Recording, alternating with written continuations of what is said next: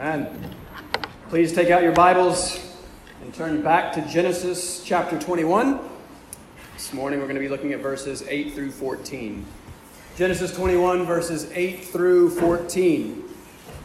I was convicted a while back that though I read a lot, I haven't read a lot of the great classic works of literature. So I began with some of the great works of British literature. I've been working through uh, kind of the corpus of Dickens and, and, Jane Austen, and it's been a lot of Jane Austen lately. Um, so I needed a break from the detailed analysis of the minutiae of 19th century romantic relationships. And so I thought, let's shift to some American literature, great American literature. Let's shift to a bunch of crazy men chasing and trying to kill a crazed whale. I have never read Moby Dick before, so I'm about halfway through it right now. I'm loving it.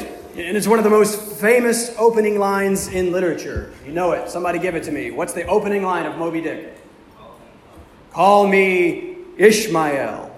Now, I'm only halfway through the book. No spoilers. I know the story, I know what happens. But I haven't read enough yet to give me an informed explanation of the significance of Herman Melville deciding to name his protagonist Ishmael. I don't yet fully understand Ishmael and Moby Dick, which is good. I don't yet fully understand Ishmael in Genesis either.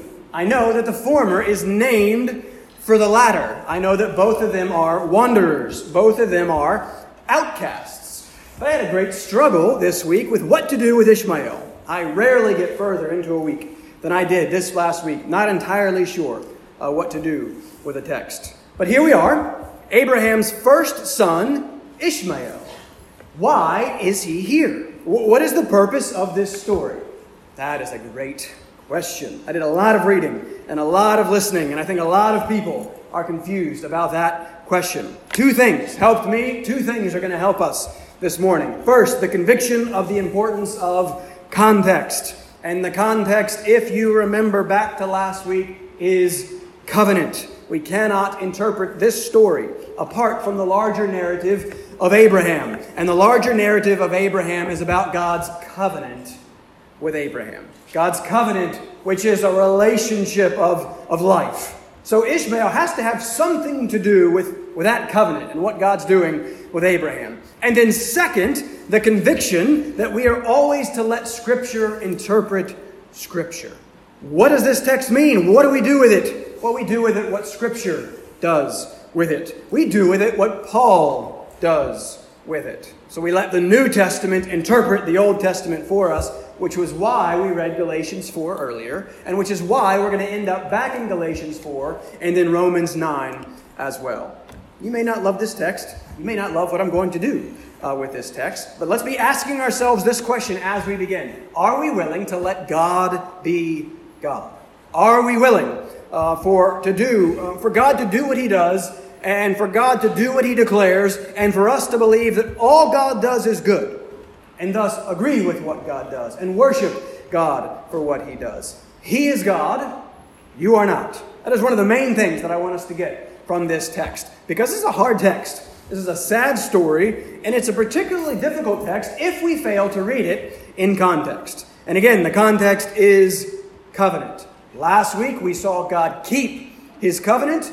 He is faithful to his word. He had promised Abraham a son through Sarah, Isaac. The son has come, but now, what about the other son?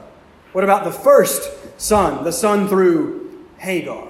And that's what this passage is about. God has kept his covenant last week. Now, this week, God is protecting his covenant.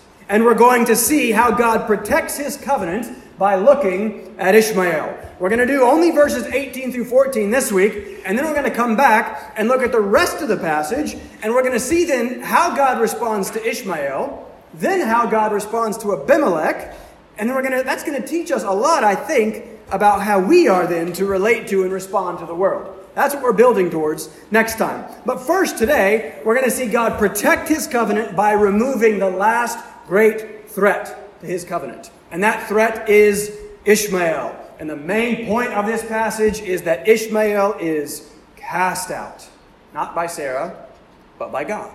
God is, again, discriminating. It's not a popular word today. I'm using it in the sense of God is differentiating, He is distinguishing, He is drawing a distinction. And if, I, and if I'm right, that makes this a really important text. God is life. Relationship with God is life. No relationship with God is death. Covenant is relationship with God. Therefore, in the covenant, life. Out of the covenant, death. And Ishmael is cast out. Isaac is in. Ishmael is out. Beginning of the passage Isaac is born, life. Then Ishmael is cast out, death. This text is literally about life and death. Covenant is literally about life and death, and it tackles a couple of the most important questions. Do you understand who the covenant of people, the covenant people of God, are? Do you understand what distinguishes them? Who is in and who is out? It's the eternally important question, and this text sheds much light on it. In our culture that increasingly discriminates and distinguishes and divides people into one of two groups, often white or black, oppressor or oppressed, privileged or poor, we've got to increasingly emphasize the distinction that God makes, not the world. And you could basically boil it down to Isaac or Ishmael, in the covenant or out of the covenant, righteous or wicked, dead or alive. God will keep his covenant. He will keep his promises to his people, and he will keep his promises to his people in part by protecting his people um, from those who are not his people. That's Ishmael. Ishmael is cast out, and he is cast out to protect God's covenant and God's covenant people. So, all I want to do this morning with you for a few minutes is unpack the covenant significance of Ishmael and make sure you understand the difference between Ishmael and Isaac. So, we're going to look at Genesis 21, we're going to see him cast out, and then we're going to jump to Galatians 4 and then Romans 9, and we're going to see Paul's explanation of the meaning of Ishmael's being cast out. And this basic idea is in or out.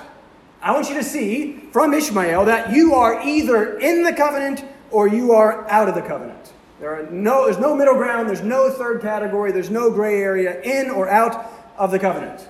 How can you tell? How do you know? What's the difference? Ishmael can help us here. So let me read the text for you. Genesis chapter 21. We're going to pick up in verse 8. I'm going to stop in verse 14, and we'll come back and finish the rest of the chapter next time. Genesis 21, uh, 8 through 14. Pay attention because this is what God wants to say to you today. And the child grew, Isaac, and was weaned. And Abraham made a great feast on the day that Isaac was weaned. But Sarah saw the son of Hagar, the Egyptian, whom she had borne to Abraham, laughing. So she said to Abraham, Cast out this slave woman with her son, for the son of this slave woman shall not be heir with my son Isaac. And the thing was very displeasing to Abraham on account of his son. But God said to Abraham, Be not displeased because of the boy, and because of your slave woman. Whatever Sarah says to you, do as she tells you, for through Isaac shall your offspring be named. And I will make a nation of the son of the slave woman also, because he is your offspring. So Abraham rose early in the morning and took bread and a skin of water and gave it to Hagar, putting it on her shoulder along with the child, and he sent her away. And she departed and wandered in the wilderness of Beersheba. Let's stop there and let's go to the Lord uh, in prayer. Father, we are very thankful for your word. We are thankful that you speak, Lord. Father, I believe that you speak clearly. So I ask that you would help me to speak clearly. I pray that the words that I speak would be a right explanation of the words that you have spoken. Father, you have given us this text for a reason. Father, you are sovereign over everything. You have called every single individual who is in this room or who is watching online uh, to be here now for this text. And so I ask for you to work through your word. I ask for you to help us to see the beauty of covenant, uh, the great danger of rejecting you, the great danger of being outside the covenant. Father, I pray that you would teach us about yourself and your ways. Father, show us how big you are and how good you are. Father, that you are God and that we are not. So I pray that you would humble us through this text. Father, I pray that you would give us a great desire uh, for more and more people to know you, the God who saves and the God uh, who gives life. Father, help me, Lord. Help us to understand uh, this difficult text, and I ask for you to do your work now through it. We ask this in the name of Jesus. Amen. Right, so the text is pretty simple. Ishmael is cast out. Big idea that I'm drawing from that is that you are either in or out of the covenant. It's in or out. And that should just seem fairly obvious. Uh, but I'm not so sure that it is these days. So I'm going to continue to belabor this point. This is extra on my mind this week. There was a, there was a survey released this week of kind of the, uh, a survey of the theological beliefs of evangelicals in America by, by Ligonier Ministries. You can go Google it and look it up. It was, it was not encouraging. It was actually, in fact, quite depressing. If our theology really matters, as I try and argue, then what this survey reveals really matters because apparently there's a whole lot of self professed evangelicals out there who do not believe basic biblical truths. For example, uh, one of the questions uh, 46% of evangelicals surveyed believe, that's basically half. Basically, half of evangelicals believe everyone sins a little, but most people are good by nature. Uh oh. That's just a funda- fundamentally unbiblical statement.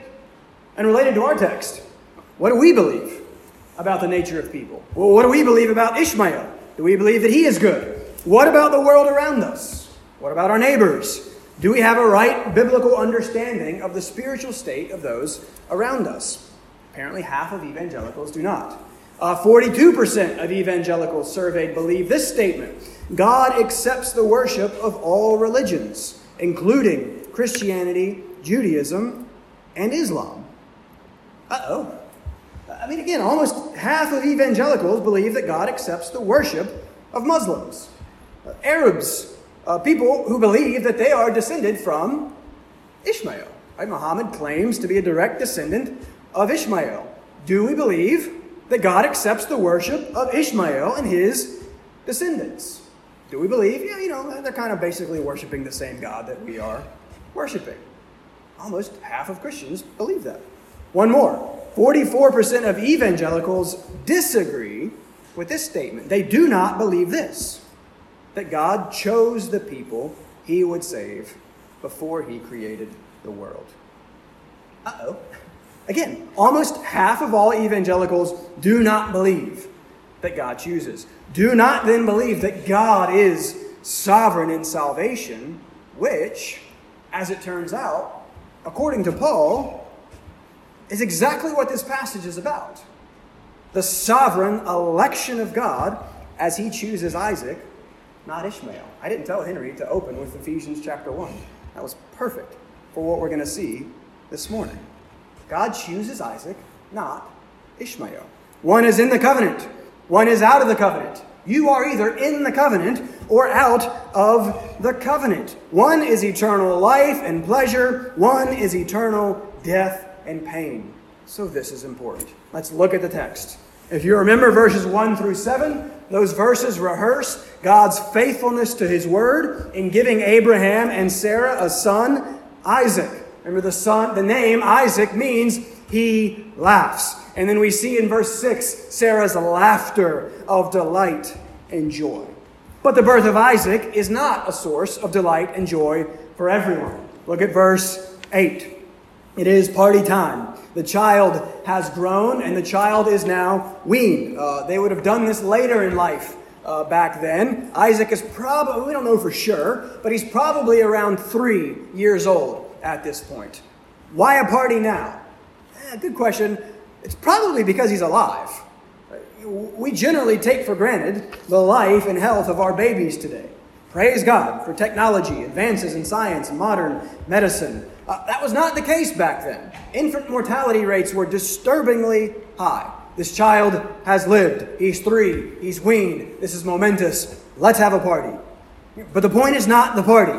The party is only the setting for the significant event that happens at the party. Look at verse 9. But Sarah saw the son of Hagar, the Egyptian. Pause. Important point here. Read slowly. Hagar, the Egyptian. That's like a flashing indicator light. My check engine light is on right now. I'm ignoring it. Uh, don't ignore this one. And don't ignore how Ishmael is designated here the son of Hagar. In fact, if you just kind of look over the whole passage here, what do you notice? Ishmael is not named once. Uh, he is the son of the slave, he is the boy, he is the child, he is unnamed. That's another subtle but very important indicator. Back to verse 9. Sarah sees this unnamed son of an Egyptian laughing. Again, this has been an important theme throughout the Abraham narrative. The initial laughter of Abraham and Sarah's unbelief, transformed by the grace of God into a laughter of joy, as Isaac means he laughs. Now, the cause and target of a different kind of laughter, as if you're looking at the King James, you'll see that it translates this word as mocking. The son of Hagar is derisively laughing, is mocking the son of Sarah and that's Ishmael. Now, if I was going to be completely honest and upfront, there is some debate over how exactly to take Ishmael. Some would disagree with the approach that I'm taking. So I'll give you that heads up. You can go check it out if you want to look more at it. So let me lay out for you briefly and make my case here. Flip quickly back to chapter 16. Right, this is just the word for laughter. Why do most people translate this and kind of mocking, laughter, derisive laughter, negative laughter? Context and Scripture. Look at chapter 16, verse 12. Here's our first introduction to Ishmael, and here's God's earlier word about the nature of Ishmael. Here's God's blessing. We're going to really unpack what it means that God blessed Ishmael and was with Ishmael next time. Verse 12 says, He, Ishmael, shall be a wild donkey of a man his hand against everyone, and everyone's hand against him, and he shall dwell over against all his kinsmen. So, wild against, against, against. I think it's difficult to take that positively. But then, again, we have the voice of Scripture itself. What really was Ishmael doing to Isaac? We're going to be in Galatians 4 in a moment if you want to go ahead and start turning there, but Paul tells us there. Galatians 4:29, Paul writes, "But just as at that time he who was born according to the flesh, that's Ishmael, persecuted him who was born according to the spirit, that's Isaac, so also it is now." Paul calls what's happening here persecution. And the Greek word Paul uses, uh, persecute, means to pursue, to, to put to flight, to chase away. It's the same word Jesus uses many times in the Gospels for uh, persecution. It's aggressive, violent pursuit. Paul, under the inspiration of the Holy Spirit, says that Ishmael was pers- persecuting Isaac. He was attacking him verbally, he was mocking him. This is significant. Remember what we talked about last week with, with God's Word. God's Word is sure. Remember, the very nature of God makes His Word guaranteed. God cannot not do that which he has said. That means, remember, there's, there's no specific Hebrew word for promise. Uh, God's word is promise. You can take it to the bank, you can depend on it. It is the pillow on which you can rest your head. And because God's perfection guarantees His Word, God's Word in a unique way is directly tied to His person. It is a perfect expression of and revelation of his very nature. And so, to doubt or to disbelieve God's word is to doubt or disbelieve God himself. This, this makes sense to us, right? Isn't it so offensive when someone doubts or disbelieves you, either explicitly or implicitly? And imagine if you told someone, hey, I'm going to do this really good thing, I'm going to do this really important thing for you. And their response to you was, ah, you know, don't worry about it. I'm not sure that I can trust you to do the thing that you have said. I'm not sure that you're really trustworthy. I'm not really sure that you're good enough and faithful enough to do what you have said. You'd be offended. Right? Your person, uh, your, your character is being called into question, and it would be a great affront. It's mocking, it's an attack, it's a persecution. Now consider that's exactly what we do every time we doubt, disbelieve, or disobey God's word. We assault his very character. We are in our sin declaring to him that we do not find him good or that we do not find him trustworthy. We mock him, his word, his promise. And consider now that in our text, Isaac is the promise of God. God's word in Genesis 12 has, all, has been all about Isaac. He is the promise. And in mocking Isaac, Ishmael is mocking the very promise of God, the very word of God, and thus he is mocking God himself. And God does not take the mocking of his person lightly. Whatever happens in the rest of the passage, we cannot forget this verse. We cannot forget what Ishmael does here. He has mocked God and he has ridiculed his word. Psalm 1:1, I'll come back to it again and again and again. Influence, blessing is determined by influence. Whose words are you taking in? Blessed is the man who walks not in the counsel of the wicked, nor stands in the way of sinners. It's a pretty bad duo, the wicked and the sinners. But don't forget the third. Nor sits in the seat of scoffers, right? Mockers, those who scorn and those who ridicule. In Proverbs 9, 8, and 12, it's the scoffer that is contrasted with the wise. Remember, the main contrast in the book of Proverbs, the only two people in Proverbs, kind of like Isaac and Ishmael, is there are the wise and the foolish. Therefore, the scoffer is the foolish. What is the heart and soul of a fool? Psalm 14:1. The fool says in his heart, There is no God. Ishmael, I am arguing, is the foolish, godless mocker. Here's what Calvin says Isaac was, to his father and others, the occasion of holy, lawful laughter. Ishmael turns the blessing of God, from which such joy flowed, into ridicule. Therefore, as an impious mocker, he stands opposed to his brother Isaac. Both, so to speak, are the sons of laughter, but in a very different sense. Isaac brought laughter with him from his mother's womb, since he bore the certain token of God's grace. Isaac, therefore, so exhilarates his father's house that joy breaks forth in thanksgiving. But Ishmael, with canine and profane laughter, attempts to destroy that holy joy of faith. And there is no doubt that his manifest impiety against God betrayed itself under this ridicule.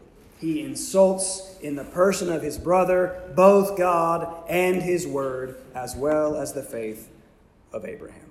That's, that's Ishmael. Uh, another guy you probably haven't heard less Herman Hoeksema. He summarizes Ishmael. Ishmael was carnal, he was of the darkness, he was corrupt and perverse, he was a sinful man. That's the I, I think some people argue, oh no, look, not Ishmael's, he, he's good, it's, it's different. Um, again, I just think the text is pretty clear. And he demonstrates his character, his nature, this the sinful mocking behavior here.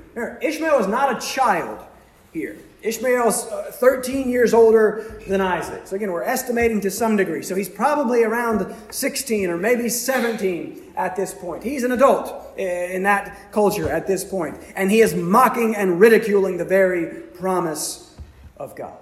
And so we have two seeds. We have two sons both sons of laughter, ridicule against joy, Ishmael against Isaac. And verse 10. Look at verse 10. Man, poor Sarah. I listened to a lot of sermons this week. It seems that the general understanding of this text is Sarah is mean, Abraham is passive, but God is so nice. Right? They're, they're mean, God is kind. They cashed out Ishmael, but God loves Ishmael. And then the application of basic, basically every sermon on this text is God cares for the outcast, the down and out, and therefore we should too. And all I do is shake my head at that interpretation. Uh, apparently, I'm a big head shaker. I didn't know that for a long time. My wife informed me of that. Um, but I did a lot of head shaking this week as I was lifting and running and listening to these sermons. This is not what the text is about. Sarah is a mother, and Sarah is a good mother. Mothers, love and protect your children, guard them with your lives. Protect them. Mothers, cast out anything that is a threat to your children. Mothers, do it, even if your husband fails to do his job. Mothers love their children and protect their children. One of my favorite shirts that Melissa has just says Mama Bear and has a picture of a bear on it. I like that. You mess with her kids and she will eat you. Right? That's, that's what the shirt is saying. as she should. And that's exactly what Sarah does here, as see she should. Verse 10. This is the main idea of the passage. Cast out this slave woman with her son, for the son of this slave woman shall not be heir with my son Isaac. And you know what some of you are probably thinking? That's so mean. That's so unfair. And guess what? Abraham agrees with you. Verse 11 Abraham is grieved, he is displeased because of his son. And of course, Abraham loves his son, as he should. Sarah was wrong about the Hagar thing back in chapter 16. Maybe she's wrong again. Maybe she's just being petty and mean, like basically everyone says. No, keep reading. Verse 12 God agrees. God affirms the goodness and rightness of what Sarah says. Sarah, one of the, maybe it's Calvin, someone calls her a prophetess here. Sarah speaks for God here. Verse 12. But God said to Abraham, Be not displeased because of the boy and because of your woman, because of your slave woman. Whatever Sarah says to you, do as she tells you, for through Isaac shall your offspring be named. That's the point of this text, right there. Not Ishmael, Isaac. Ishmael out, Isaac is in. Cast out the son, the one son, the one seed, because through the other son, the other seed, shall your offspring be named. That's what God says, and that's what God does. Why? Why is this the approach that I'm taking? Context. I've tried to num- argue a number of times uh, of the importance of Genesis 3:15 to the rest of the book and then the rest of the Bible. It's kind of sort of the, the thesis or theme statement of the book. God is telling us in Genesis 3:15 what is going to happen and what he is going to do. And the whole thing revolves around two peoples, summed up in two seeds, two sons. Remember, to the enemy, to the snake, Satan, God says, I will put enmity between you and the woman, and between your offspring and her offspring, or your seed and her seed. He shall bruise your head, and you shall bruise his heel. God is saying at the very beginning that the rest of history will be characterized by conflict. Yes, identity matters. Who is your identity group? Uh, who do you identify with? Identity determines everything. But Scripture says that there are only two identities that matter. You are either the seed of the serpent or you are the seed of the woman. You are either in the city of man or the city of God. You are either of the people of Satan or of the people of God. There, there are no other categories. There's no middle third category. That's the only identity that matters. In our increasingly identity obsessed and thus identity divided culture, we, church, desperately need to get this. Right? Scripture's clear there is only one race, man, and that one race, though, is then divided into two peoples. Again, not black, white, not oppressor, oppressed, not privileged, poor, but in and out, alive and dead, Satan and God. It's one or the other. And Genesis 3:15 tells us that the two will be at war with each other until the end. God says, two peoples at enmity with one another. Genesis 3, next chapter, Cain and Abel. Genesis 4, Cain's line. Uh, Genesis 5, Seth's line. Genesis 6 through 8, the world and Noah. Genesis 9, Shem and Ham. And then here now we have Isaac and Ishmael. And so Matthew Henry, commenting on Genesis 21, writes, There is a rooted remaining enmity in the seed of the serpent against the seed of the woman. And so, the seed of the serpent, Ishmael, is cast out. And why is he cast out? Well, first, don't, don't forget his sin. Don't forget verse 9. He's not innocent in this whole affair, but that's not the main point. That's not the main reason. Ishmael's action is not the ultimate cause of all that is happening here, but God's action. God is always the ultimate cause. And what God what is God doing here? He is discriminating. He is dividing. He is distinguishing. And this distinction, this distinction between Isaac and Ishmael is of great spiritual significance. Now let's see what Paul does with this. Very simple. Ishmael is cast out. What does it mean? Go listen to lots of sermons, they'll give you lots of ideas. Let's listen to Paul. Go to Galatians 4. Scripture interprets Scripture, page 974. I think a lot of the failure to interpret Genesis 21 stems from a failure to interpret it in light of Galatians chapter 4. But we cannot do that. We have the official commentary on Genesis 21 in Galatians 4. The whole Bible is one book, it's all one author, all with one purpose. Galatians 4 21.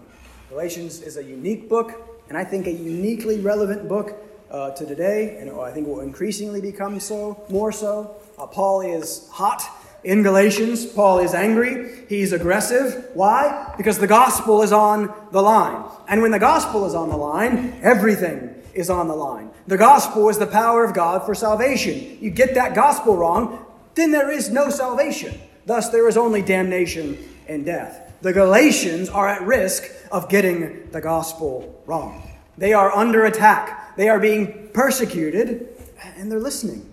Remember, this group, uh, these Judaizers, have come in and they are distorting the gospel.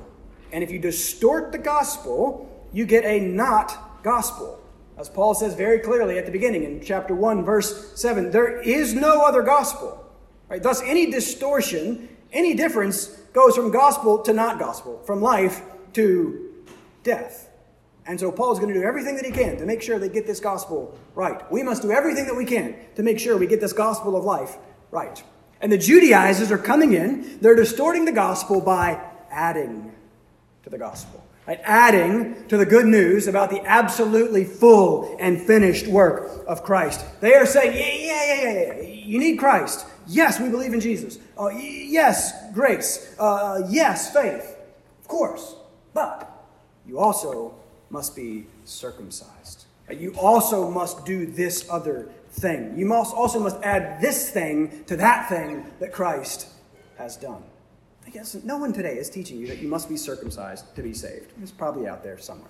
But all kinds of people are teaching the same basic idea. Here is something, here's something that you must do, something that you must add to the work of Christ to be saved. Oh, and it's so very sneaky and very subtle and thus very dangerous. And it's everywhere.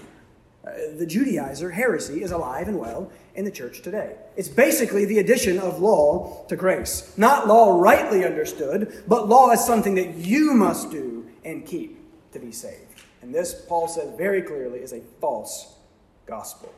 And Paul goes on to say that this deadliness is represented by Ishmael. So look at verse 21. Paul says, Hey guys, you want to be under the law? Do you really understand the law? Do you understand what it means and says? Let me explain. And then in verse 22, Paul begins to discuss Abraham's two sons. That's Genesis 21 Isaac and Ishmael, one born according to the promise, one born according to the flesh. Look at verse 24. Some people say this is one of the hardest chapters in the New Testament. I don't think it is. It says in verse 24, Now this may be interpreted allegorically. What does that mean exactly? Well, I mean, figuratively, you could translate it figuratively. Uh, Paul is simply saying there's, there's a deeper spiritual lesson behind this true and historical story and its character. Now, we need to be careful. Allegory in, in, in, the past has been greatly abused. We do not get to interpret Scripture however we want. We do not try and look below the surface and come up with some sort of um, hidden, super secret meaning. We generally don't interpret Scripture allegorically, except when Scripture itself says this may be interpreted allegorically. We have Scripture interpreting itself. And keep in mind, the God who decreed and ordained the events of Genesis 21 decreed and ordained them to also carry and illustrate the meaning that Paul unpacks in Galatians 4. This isn't that complicated. Paul's not doing anything weird here. Uh, we don't get to interpret things allegorically. Paul does because he's writing under the, interpret- uh, under the inspiration of the Holy Spirit. And so we must listen to Paul's understanding of Genesis 21. And so look at verses 24 through 26. Paul says these two women, Hagar and Sarah, represent two covenants.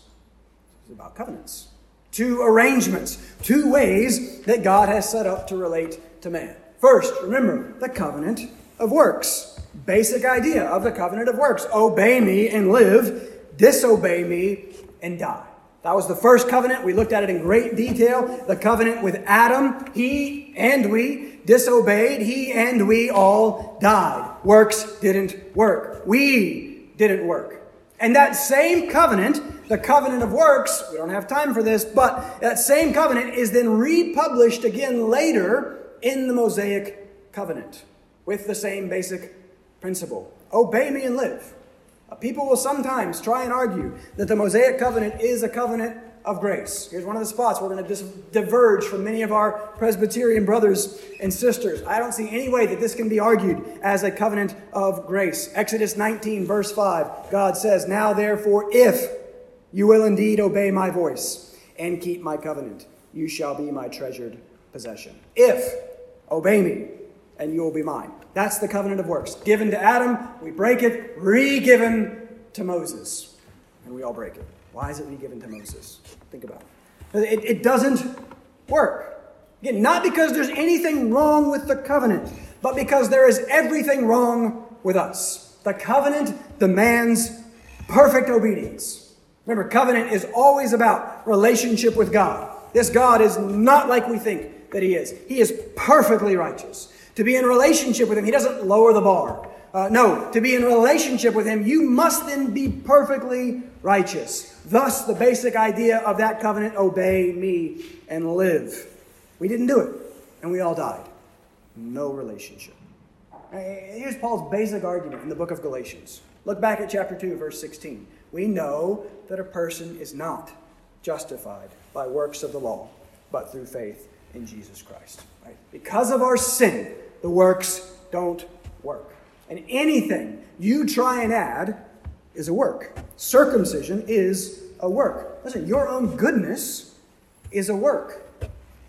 Social justice is a work wokeness, anti racism, all these things that are saying, hey, you got to add these things to these things and be and do these things if you want to be uh, righteous. The world is demanding that you add these things and do them in a certain way to be just and righteous, the way that the world says that you have to do them. And then, of course, as is so often the case, the church kind of just marches right into suit, uh, right in suit, and increasingly starts to say the same thing.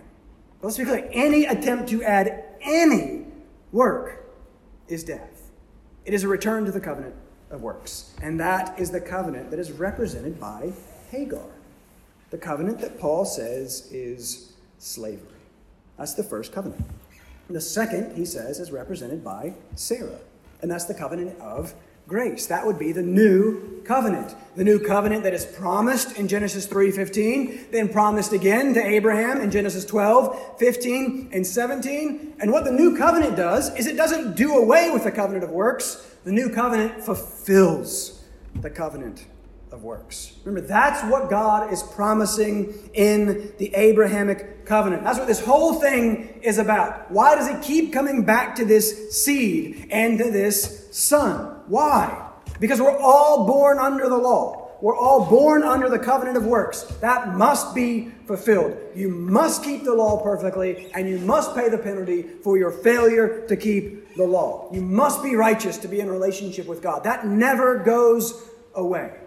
What the new covenant is, is God's righteous provision of a righteous seed, his son Jesus Christ, through the line of Isaac who would come as our substitute and who would keep the covenant of works for us and give us the benefits, the forgiveness, the reconciliation, the relationship, and life by grace through faith.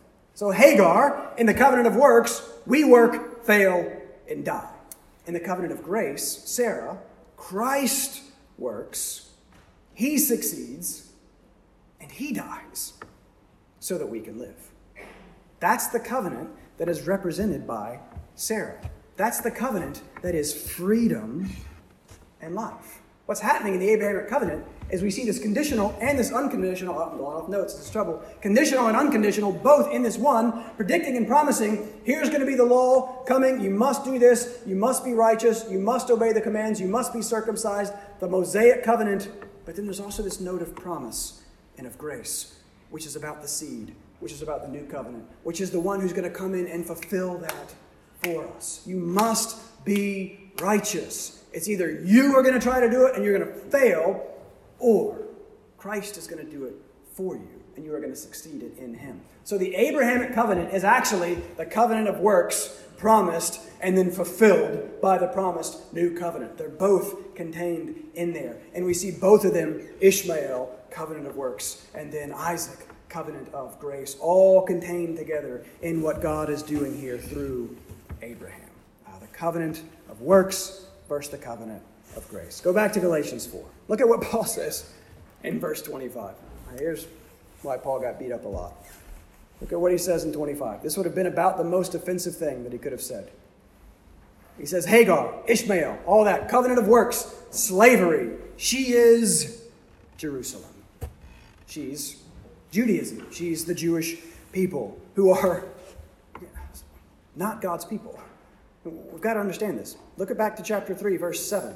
It is those of faith who are the sons of Abraham. It is those of faith who are the sons of Abraham. Let's go to Romans 9. Paul's going to do more with this there. We'll get to his second interpretation of this text now. Go to Romans 9, 945. Let's pick up in verse 7. He is quoting Genesis 21. Again, we have the New Testament to help us. Paul says, Not all are children of Abraham because they are his offspring. Again, that's just clear. He just says, Not all who are descended from Abraham are Abraham's offspring. Paul says it in multiple spots. But through Isaac shall your offspring be named. So Paul again is telling us what Genesis 21 is about. Verse 8. This means, this is so clear, it is not the children of the flesh who are the children of God, but the children of the promise are counted as offspring. You see, it was never flesh, it was never ethnicity. The physical Jewish people are not God's people. It's always been the spiritual Jewish people. It's always been the people of promise, the church, Jew and Gentile alike, those saved by grace through faith in the promised Messiah. They and they alone were and are the people of God. This is what Paul clearly says. And so Paul says in Galatians 4 to the Jewish people, he says, You're the children of Hagar. He says, You're the slaves. He says, You are Ishmael. Because there was this, this temptation and tendency to try and establish their own righteousness through law keeping. We all have that tendency. And trying to establish your own righteousness in any way, which again, you must have the righteousness, you must be righteous to be in relationship, but to try and establish your own righteousness in any way is to necessarily then at the same time reject God's righteousness, to reject the gift of righteousness by grace through faith in Christ. And so, any attempt to justify yourself in, to be good enough in any way, is to reject the promise of God. It's to reject the word of God. And as we've seen then, it is thus to mock God Himself. It's to reject God Himself, the God who is life, which means then death.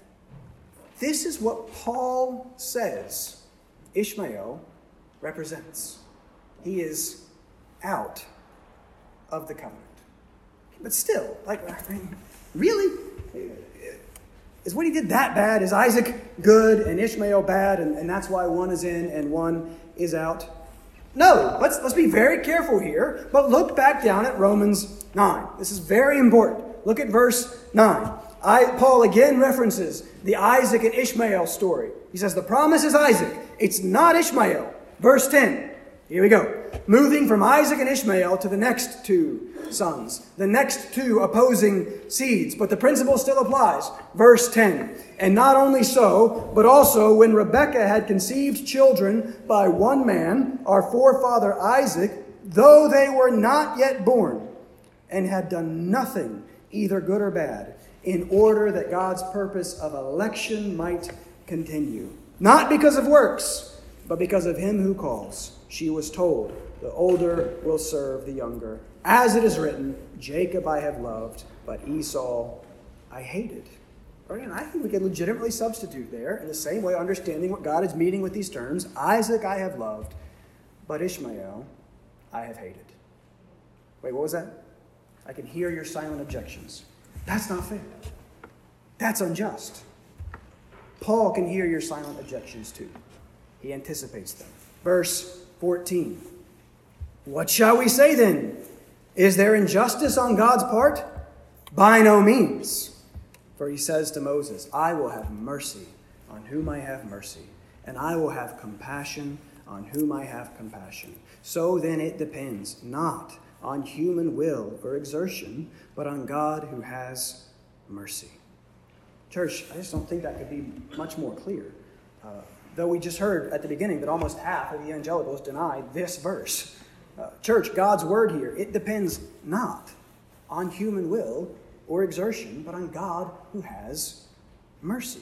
You can deny that if you would like, but you cannot deny that while claiming to follow Christ. It's His word, and His word declares very clearly from beginning to end that He is sovereign in salvation. He chooses whom He will save, not based upon us, not based upon any goodness in us. I hope you know yourself well enough to know that there is no goodness within you. There's none within, within me, on my own.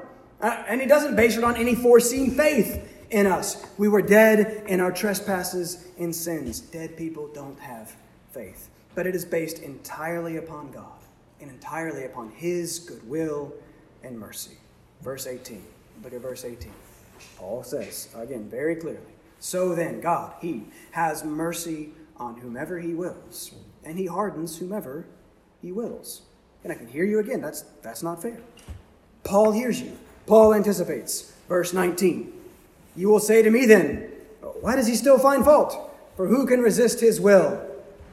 Who are you, O man, to answer back to God? Will what is molded say to its molder, Why have you made me like this? Church, God is God, and you are not. That's one of the most basic but most difficult of Christian truths that we must get. God is God, and you are not. God is sovereign, you are not. God is good. You are not. God is righteous. No one is righteous. No, not one. And so our only hope is for the righteous God to choose to save some. And that's what grace is. It is God's sovereign election of those whom He is going to save, not because we are good, but because He is good. Not because we have done anything, but because He will do everything. And he will do everything for his own glory, as the rest of Romans 9 goes on unapologetically to make clear. He hardens some to glorify himself through his right and good justice and judgment. He has mercy on some to glorify himself through his gracious mercy and love. And all of it is ultimately about him and his glory. We are ultimately about Him and for His glory. Everything is ultimately about Him and for His glory. Psalm 100, verse 3 Know that the Lord, He is God. It is He who made us, and we are His. The Maker has rights over the made. He made us. We're His. We owe everything to Him. And He is good and He is glorious and He's the center of everything. He is absolutely sovereign over everything. He is big and He is great and He is grand and He is glorious. He's the very center and purpose of reality. And so He will do what He wills. And that is right and that is good. He is God and you are not. And that is in large part what is illustrated in the story of Isaac and Ishmael. Listen, that's the conclusion that Paul draws towards, taking from them, and that's where he takes it in Romans chapter 9. Ishmael is out, and Isaac is in. And it is ultimately God who has done this. It's not Isaac was good, or Isaac had faith, so God saved him, and Ishmael was bad, or Ishmael didn't have faith, so God didn't save him. Now, listen, it was both were wretched sinners. This will be very clear as we get along later to Jacob and Esau. Jacob's awful. Right? It's just very clear when we get to that story. No, both were wretched sinners. Both deserved nothing but the just judgment of God. All have sinned, and the wages of sin is death. All deserve condemnation and damnation. But God, but out of the utter graciousness of his heart, God saved some when none deserved it. Listen, there is no unfairness in God. Everyone deserves judgment. This is something I think the church doesn't take into account as we're wrestling with everything that's going on around us. Uh, big picture, eternally, there is no such thing. There is no injustice. That's impossible. There cannot be injustice. You know, earthly, timber, of course, there is injustice. But God, God will right all wrongs. Everyone uh, will get justice. There is no injustice with the perfectly just God. You either get the justice you rightly deserve, or by the grace of God, you get the mercy that you did not deserve. Everyone gets justice.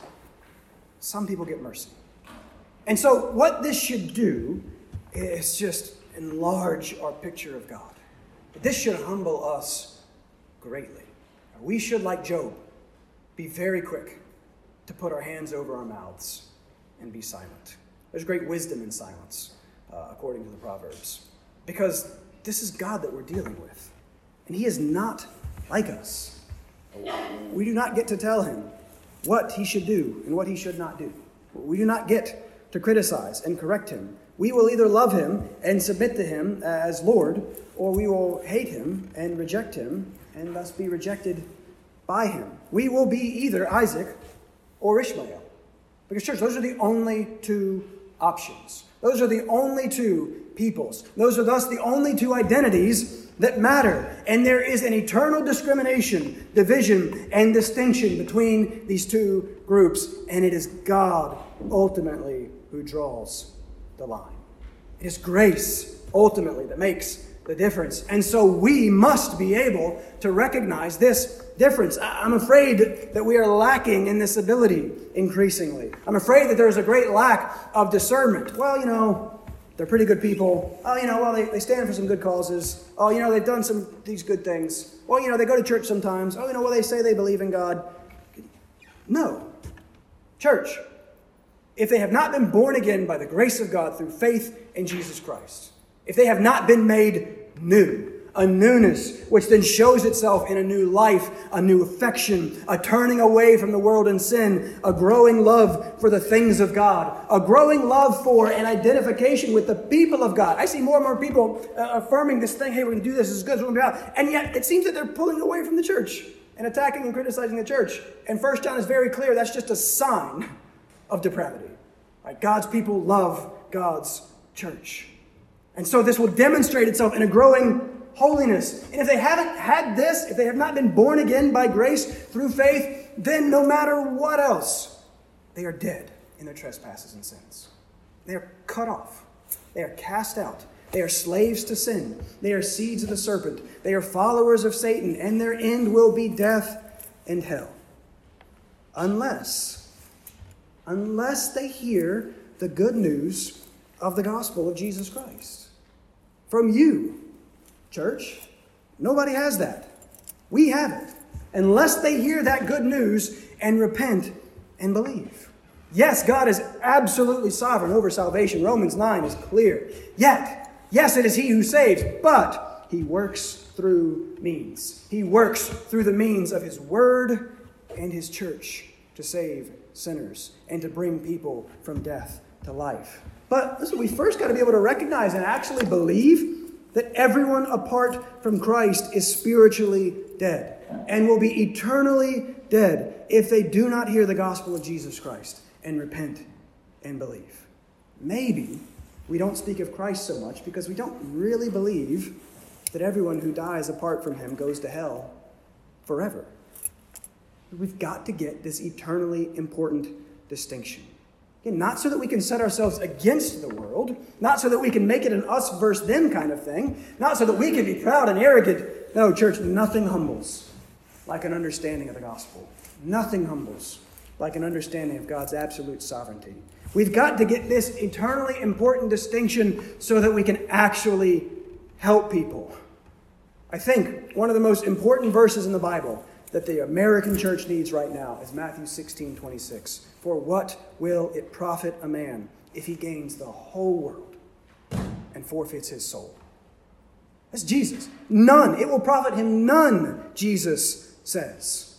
We can achieve perfect social justice. We can set up a, a, utopia of equality on earth. We can redistribute resources. We can do all these things that more and more people in the church are pressing the church to do. But what will it profit if we do all of these things perfectly for people? If they gain the whole world and they still forfeit their soul eternally, do we believe in the soul and the eternal nature of the soul and of heaven and hell? And do we act and live like we actually believe that?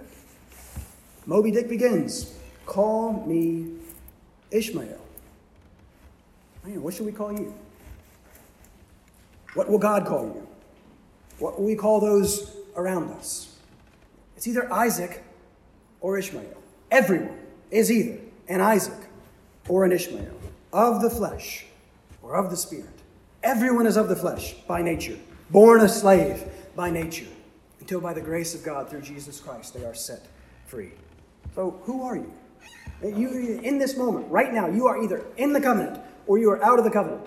Ishmael is cast out, and he is cast out as an example and a warning to all of us. He is cast out to demonstrate the absolute godness of God, and in so doing, humble us before this great God. Enlarge our vision of this great God. Draw us then to this great God who is the only one who can save and who does it through his word. His word of promise, of grace, of the true and better Isaac, Jesus Christ. Church, every all of this, Genesis 21, all of it exists to get to him and to glorify him. Church, can you see what God is doing here? Can you see and love God for what He does here? Can you see the goodness of what God does here? Can you see that in Christ, He is committed to your good and your protection? Let's not forget that. He is protecting His people, and He is protecting His covenant, and He will protect you. He will cast out all that threatens you ultimately. He will do that which He has said. Be humbled that He would do all of this for you. Rejoice that he would do all of this for you, though you were no different and no better than Ishmael. And then be moved to see the bondage and the slavery and the eternal destiny of everyone around you, all the Ishmaels around you, and then help them. Help them by giving them the only thing that can help them, which is the good news of Jesus Christ, who died for a countless number of Ishmaels so that they could be made Isaacs and it's all by His wonderful grace for His glory. And He is doing these things now to teach us and to show us and to magnify Himself and to humble us and to draw us to His Son, Jesus Christ. Let's stop there for now and let me close this time uh, with a word of prayer. Father, we thank you for your word. Father, I believe because you say that your word is living and active. So, Father, I pray now that that living and active word would work. I pray that it would take root in our hearts. I pray that you would uh, prepare and soften our hearts. Father, we are often so hard of hearing. Father, we are often so stubborn. Father, you are so patient with us, your people, and I'm very thankful for that. Uh, we, apart from your grace, are no better than Ishmael and are no different than Ishmael. Father, in Christ, uh, we are eternally different and set apart and saved and it's all your grace. And Father, I pray that that grace would warm our hearts and fill us with great gladness and great joy. And I pray that that grace would define our identities, that it would define the reason that we are here. Father, we are not here for our own glory. Uh, we are not here for our own comfort and ease. We are not here to pursue our ends. Father, we are here because and for you, and to pursue your glory, and to pursue your ends, and to pursue the salvation of your people. So, Father, forgive us, uh, reorient us around your Son, Jesus Christ. We thank you for the gospel that is life. Father, help us to believe that the gospel is life. And Father, change our perspective on the world around us. Father, I pray that you would um, pull back the curtains. I pray that you would use something like the book of Revelation to show us the world for what it really is, Lord, and for the evil um, behind it. Um, Father, you call Satan the God of this world. Say in Ephesians 2 that, that everyone is following uh, him.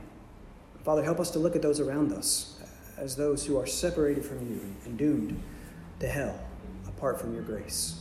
And Father, I pray that you would motivate us as individuals You will motivate us as a church to be what you have called us to be to be your ambassadors, to be your witnesses, to be lights and lamps. Father, to, to do for the world what only the church can do, which is to give them the gospel of Jesus Christ. Father, please help us. And we thank you for your forgiveness. And I thank you for your mercy and your kindness towards us. Father, make us more like Jesus. I pray that you would do that this morning um, by teaching us about Jesus and helping us to love him more so that we would long uh, to be more like Jesus and then long for more people to know him. Father, thank you. Um, we pray all this in the name of your Son, Jesus.